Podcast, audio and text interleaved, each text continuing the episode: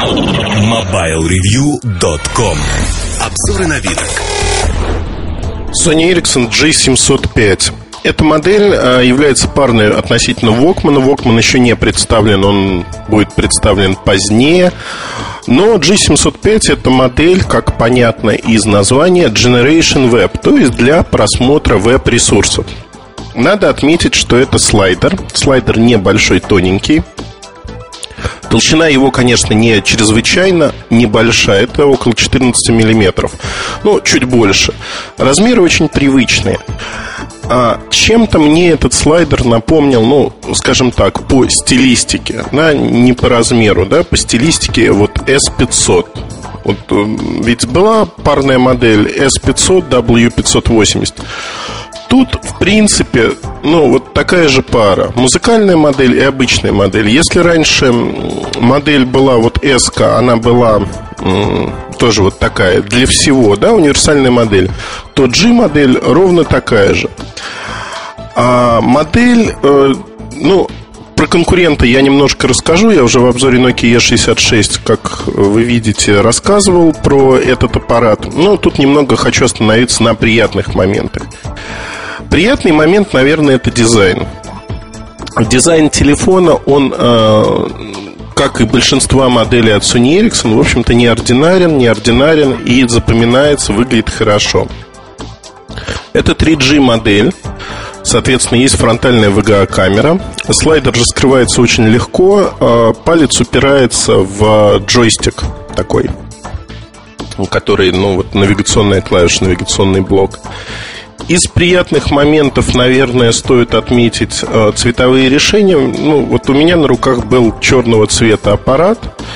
А, я сразу говорю, что был он у меня всего лишь два дня, я особо никаких выводов не делаю, просто походил два дня и попользовался аппаратом. Там позвонил, условно говоря. Что хочу сказать? А, аппарат совершенно обыден тем, что это слепок C905. Слепок, ну, упрощенный, если хотите. В нем есть встроенный GPS-приемник. Встроенный GPS-приемник поддерживается AGPS. А для навигации тон by тон, то есть голосовой навигации и тому подобных вещей, используется Wayfinder седьмой версии. Это не лучшее программное обеспечение, но на обычную платформу А200 другого и не поставить. Ну, Google Maps присутствует по умолчанию.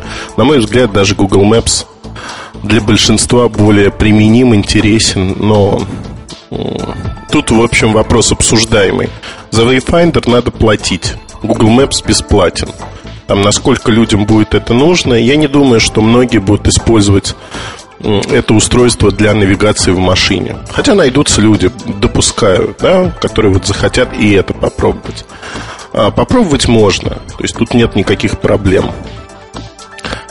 А что хочется отметить еще вот такого, что кидается в глаза? Во-первых, достаточно большой яркий дисплей. 2,4 дюйма а у экрана это QVGA экран. Мне он нравится яркостью. То есть вот э, экран достаточно яркий, есть датчик подсветки. Он работал на моем образце, подчеркну. Это прототип, э, там предрелизный, некоммерческий образец. На моем образце он работал, ну, не очень, скажем так, хорошо. То есть мне показалось тускловатым. Экран, э, та же самая проблема была вот на раннем железе C905 у нас. Сейчас эта проблема ушла, то есть экран действительно подстраивается под окружающие условия лучше. Э, чисто субъективно, ну, скажем так, время работы чуть-чуть сократилось. Но учитывая, что здесь применяется стандартный аккумулятор, 2-3 дня аппарат вполне работает. Ну, естественно, без использования GPS.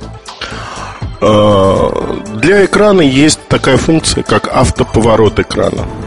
Автоматический поворот экрана, э, функция приятная, она уже на ряде моделей от Sony Ericsson опробована. То есть вы разворачиваете экран, например, смотрите браузер, э, набрали адрес в обычной ориентации, потом поворачиваете на бок, экран разворачивается. Приятно. А такая же функция есть у ряд других моделей, у той же Nokia E66, которая выступает прямым конкурентом этому аппарату.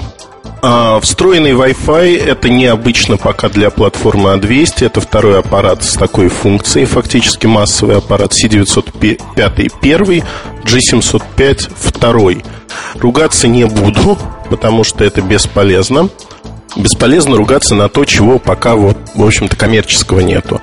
Поэтому скажу так, что работает в большинстве случаев, в 85% случаев вполне а, хорошо, допустимо и без всяких проблем.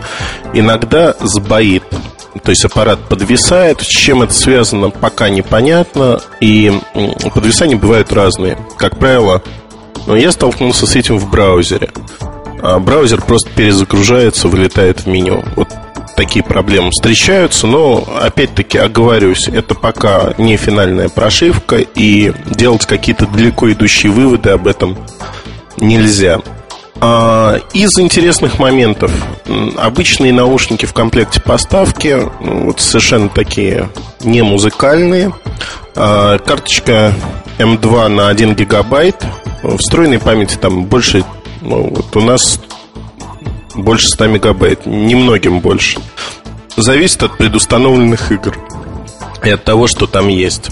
А, если говорить про какие-то особенности, вот, которые бросаются в глаза, наверное, стоит сказать, что это вот чуть-чуть обновленная платформа A200, которая похожа максимально на то, что мы видим в C905. Камера при этом она уменьшенная, трехмегапиксельная камера, обычная совершенно, светодиодная вспышка. Качество снимков, ну, так себе, средненькое, честно скажем.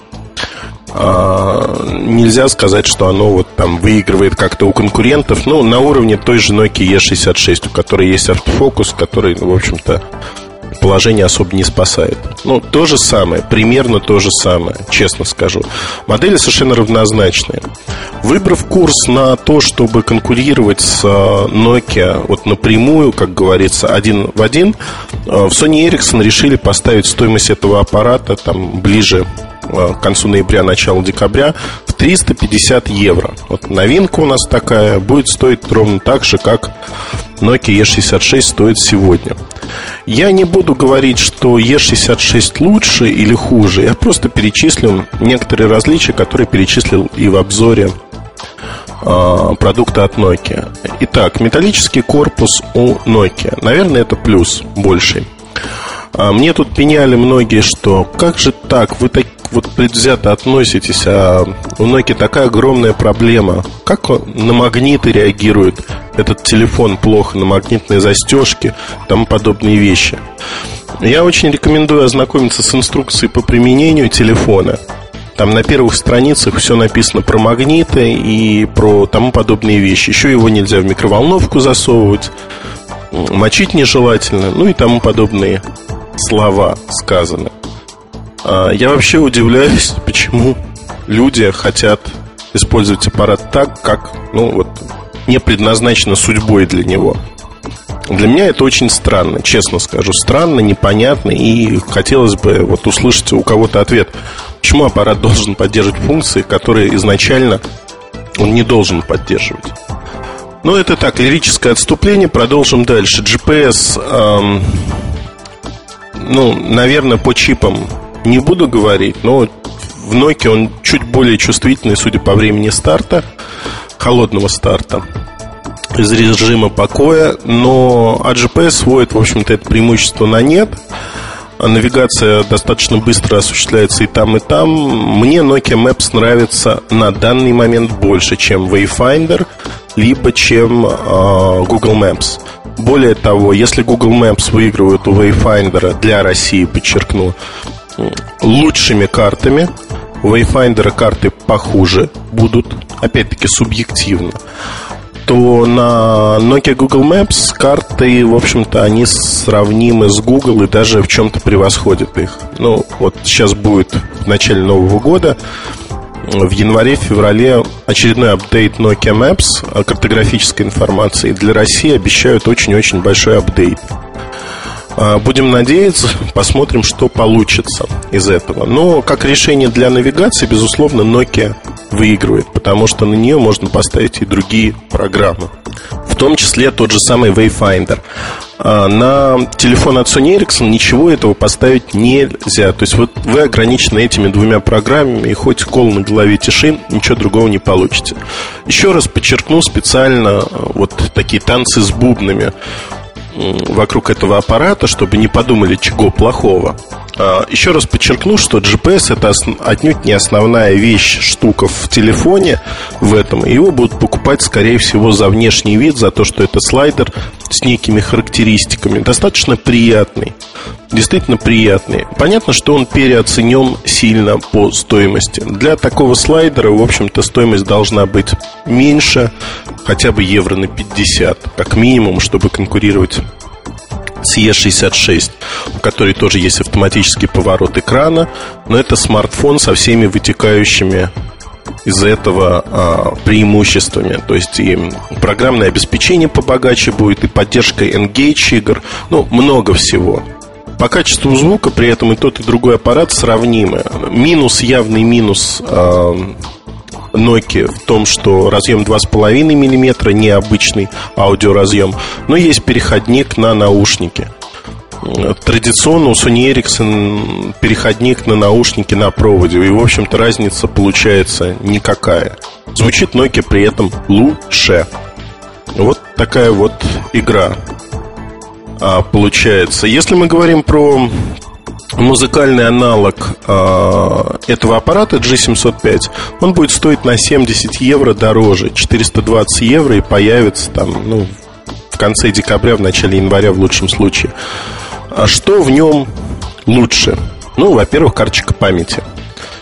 Э, не помню, лезть в спецификации не буду. Насколько мне помнится, там 4 гигабайта карточка памяти. Могу ошибаться. Можете потом посыпать меня там пеплом, забросать камнями, проделать все эти приятные для вас процедуры. А хорошие наушники в комплекте, такие же, как идут с W902, и поддержка вот этой новой фирменной технологии звука, как на W902 и W980. То есть фактически а, вот эти аппараты, они выглядят именно таким образом. Они близнецы-братья. Немножко отличается дизайн, а, комплектация, и в музыкальной версии там будет больше приложений. Фактически все. Вот близнецы-братья с такой разницей в цене. Я подчеркну еще раз, что говорить о том, что G705 плох, нельзя. Он не плох, не хорош. Это типичный продукт от Sony Ericsson последнего времени с а, заложенной высокой стоимостью изначально, а, с а, хорошим привлекательным дизайном на любителя. То есть это не вот такой массовый продукт при равенстве цены с Nokia E66, в общем-то, выбор очевиден, на мой взгляд, для многих. Но, опять-таки, это дело вкуса. Кому-то нравится одно, кому-то другое. И агитировать там против или за не буду. Думаю, каждый понимает, что ему нужно. Кому-то нужен обычный телефон для звонков без всяких дополнительных вещей. Тогда вообще стоит посмотреть на более дешевые решения. А кого-то интересует вот что-то этакое. И дизайн вот тут приглянулся, и вот, ну, скажем честно, дизайн приглянулся, надо брать тогда, если нравится. Абсолютно модель не яркая, средняя, и в этом ее плюс тоже. То есть плюс в том, что функционально она так вот как не выбивается из целого ряда моделей, которые есть у Sony Ericsson, и которые выходят, и нельзя сказать про нее что-то особенное. Ну, вот какой-то так печальная концовка выпуска получилось. А, когда модель появится, уже, видимо, коммерческая, либо в представительстве компании найдут коммерческий образец для нас, или предкоммерческий образец, какой он будет финальным, тогда мы, безусловно, напишем обзор, потому что в прототипе, который я пользовался два дня, у меня была мысль шальная сделать такой обзорчик – и, в общем, забыть про эту модель, но, честно скажу, столкнувшись там с рядом огрех, не захотел там ни себе, ни людям портить впечатление, поэтому подождем. Подождем, когда все это будет более-менее в нормальном состоянии. А, коротко про эту модель все. Если у вас есть предложения и вопросы, по каким моделям вы хотели бы услышать подкасты, добро пожаловать в наш форум. Традиционно зазываю вас туда. Там интересно. Пока. MobileReview.com Новости. Samsung Electronics объявила о своем намерении приобрести компанию SanDisk. По мнению Samsung, покупка SanDisk будет способствовать увеличению доли рынка компании и усилению ее позиции на рынке NAND Flash. Как заявил представитель Samsung Джеймс Чанг, сейчас рассматриваются различные возможности относительно SanDisk, но окончательно еще ничего не решено. Компания Nokia объявила о том, что пересматривает свой прогноз на долю рынка мобильных телефонов, которую она, как ожидается, займет в третьем квартале текущего года. Во втором квартале 2008-го Nokia поставляла более 40% всех устройств. Раньше компания предполагала, что в третьем квартале ее доля на рынке останется примерно на том же уровне. По новым данным, в силу множества факторов, ее доля рынка несколько уменьшится. Окончательные результаты третьего квартала 2008 года компания Nokia объявит 16 октября. Несмотря на снижение доли рынка за этот период, общие показатели 2008 года ожидаются на 10% выше, чем в 2007. MobileReview.com Жизнь в движении.